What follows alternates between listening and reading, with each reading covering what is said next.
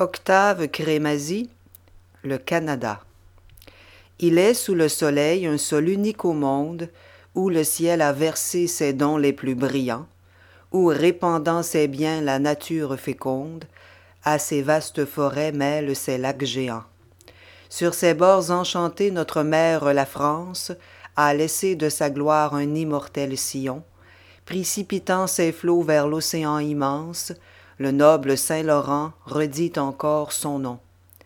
Heureux qui le connaît, plus heureux qui l'habite, et ne quittant jamais pour chercher d'autres cieux, les rives du grand fleuve où le bonheur l'invite, sait vivre et sait mourir où dorment ses aïeux.